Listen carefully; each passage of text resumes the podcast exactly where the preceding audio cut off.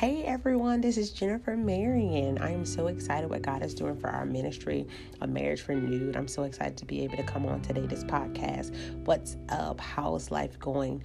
And so we're so happy with what God is doing for A Marriage Renewed, our marriage ministry. Um, me and Earl Mundish Marion, we have started, and we have some great things coming in store for our our marriage ministry. We're going to start the Empowerment Academy, which is going to host a lot of different classes and workshops for our marriages, um, for to improve marriages. And so, some of the things we have, you know, we have the Marriage Mentor, which focuses on 10 essential skills of extensive training to help you become a marriage mentor. Um, and it's so vitally important because couples will have the uh, benefit of taking the course and then becoming a mentor for others.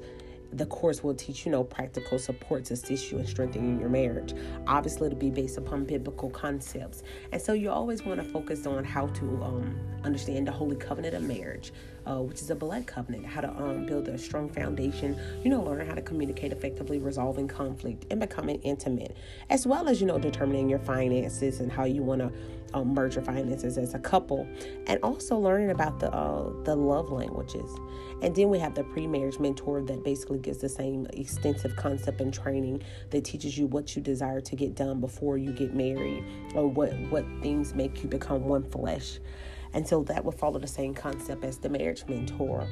We have the marriage boot camp coming up. Uh, this will be a boot camp to assist couples in fighting for their marriages. We want you guys to know that you can bring out the boxing gloves, get in that ring, and you can fight and go toe to toe for your uh, significant other, for your spouse.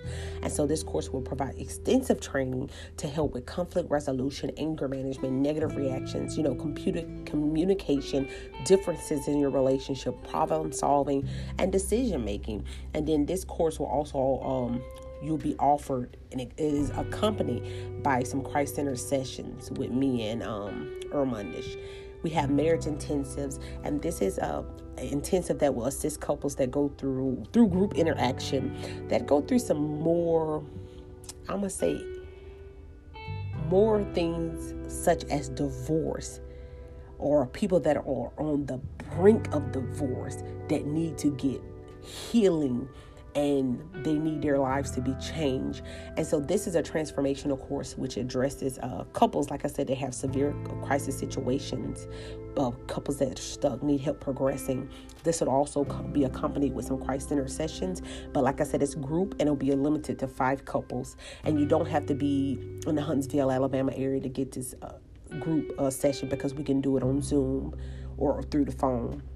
And so the group will definitely focus on infidelity, you know, the issues that people have experienced, uh, getting them to the place of divorce, communication, you know, we're going to uncover hidden barriers, stress and anxiety, and address core issues that your marriage might go through. And we'll also work with you, yes, as a group, but also um, as a couple individually.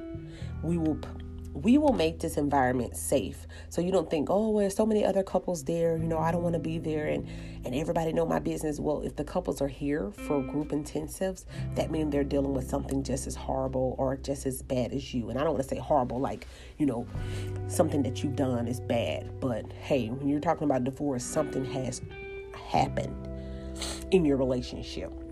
And so uh, this group, the marriage intensives, will provide an initial breakthrough and it will create long term change.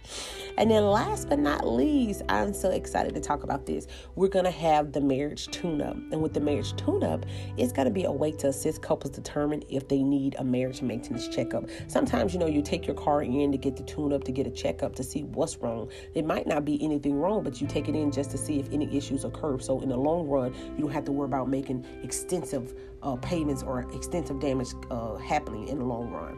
And so this is just to focus on minor adjustments that need to be made or routine maintenance for your relationship, just like you would take care of your car. And so it's going to be a marriage review, which comes with a marriage assessment, and then we will see what areas in your relationship that needs to be improved. And this also will come with um accompanied with some uh, Christ Center sessions. And so that is what we're doing with A Marriage Renewed. We also have our books. We have Love, Hate, War, The Cycles of a Marriage. I co authored that book with my husband, and then I have a 31 day marriage devotional that's out.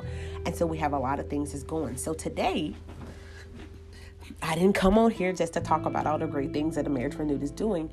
I came on here to talk about relationships, and I wanted to talk about Imagine experiencing something in your relationship like infidelity, conflict, and looking at your spouse as you look at them, but changing what they have done and how you view them to how God views them.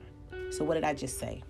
Basically, wouldn't it be great that we stop looking at our spouse from the wrong that they're doing and for what we see them doing. Because you know we can see things and it not necessarily mean that's exactly what they're doing. So for instance me and my husband can have quarrel or we can have a misunderstanding. And truthfully i can hear him say something that he really didn't say because i quickly put up a defense and i did not let him talk out what was going on. We didn't communicate the issue properly. And so instead of looking at my husband as god looks at him I begin to look at him through those eyes that's distorted. And so with that being said, I want to encourage you all on today that's going through marriage problems, that have issues, that need resolutions. I want to encourage you to stop looking at your spouse for the ugliness that you see them as in the eyes of yourself, but start looking at your spouse through the eyes of God. I imagine myself looking at my spouse through the eyes of God, like I'm looking, like my eyes are the Lord's eyes, and I don't see the filthy person or the person that I just argue with, or I don't see the person that I might have had a misunderstanding with. I see the person that God loves, the person that God has given forgiveness to, the person that wants to touch the hem of God's garment, uh, Jesus' garment. So I begin to look at him differently. Why? Because God doesn't look at us the way we look at each other. We can never, I mean, it's no words to, to fathom on the way that God looks at us.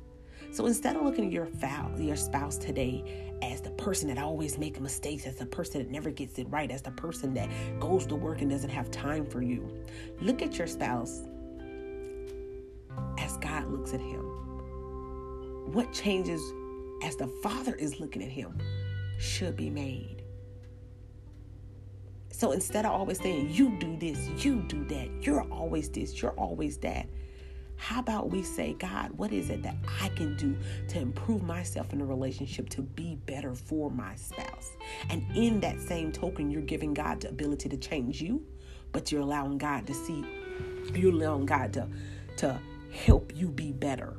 And so, for instance, what I mean by that is think about it like this if my husband has issues with me, and he might say the issues that he have Instead of me always saying, You talk about me, you doing this, you doing that, I change that you to I.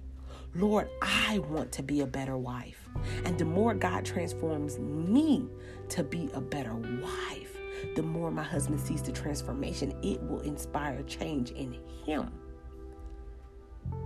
And so that's what I mean when I say looking at your spouse through the lens that God looks at them. God does not look at us as a mess up. God does not look at us as a mistake. God looks at us through the eyes of grace. He looks at us through the eyes of mercy. He has compassion upon us. He loves us unconditionally. And he forgives us even when we have wronged him. And I don't even think there's nothing we could ever do to make up what he's done for us. So let's start looking at our spouses that same way. Yes, my spouse might have forgot to put the toilet seat down. Yes, my husband might have stayed too long at work today.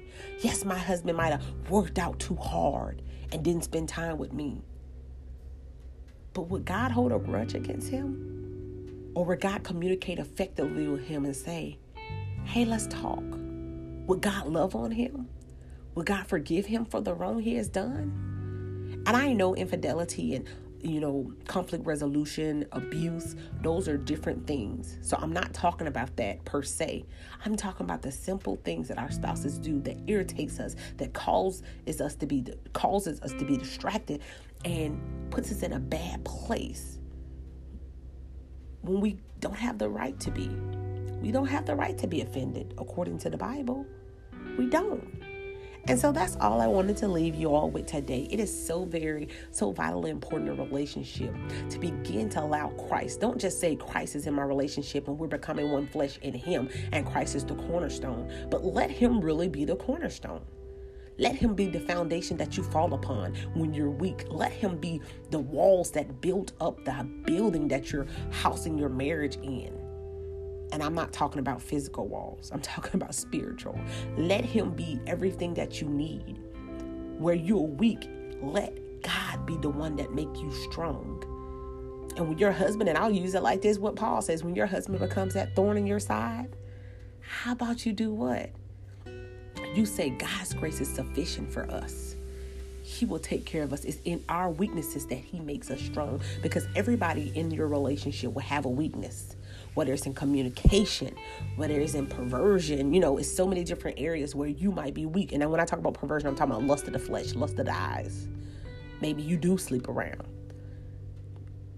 Like I said, we all have weaknesses. It's how we allow God to help us in our weaknesses. And it's nothing wrong with having a weakness if you're giving that weakness over to God. You're surrendering it over to Him to help you become better.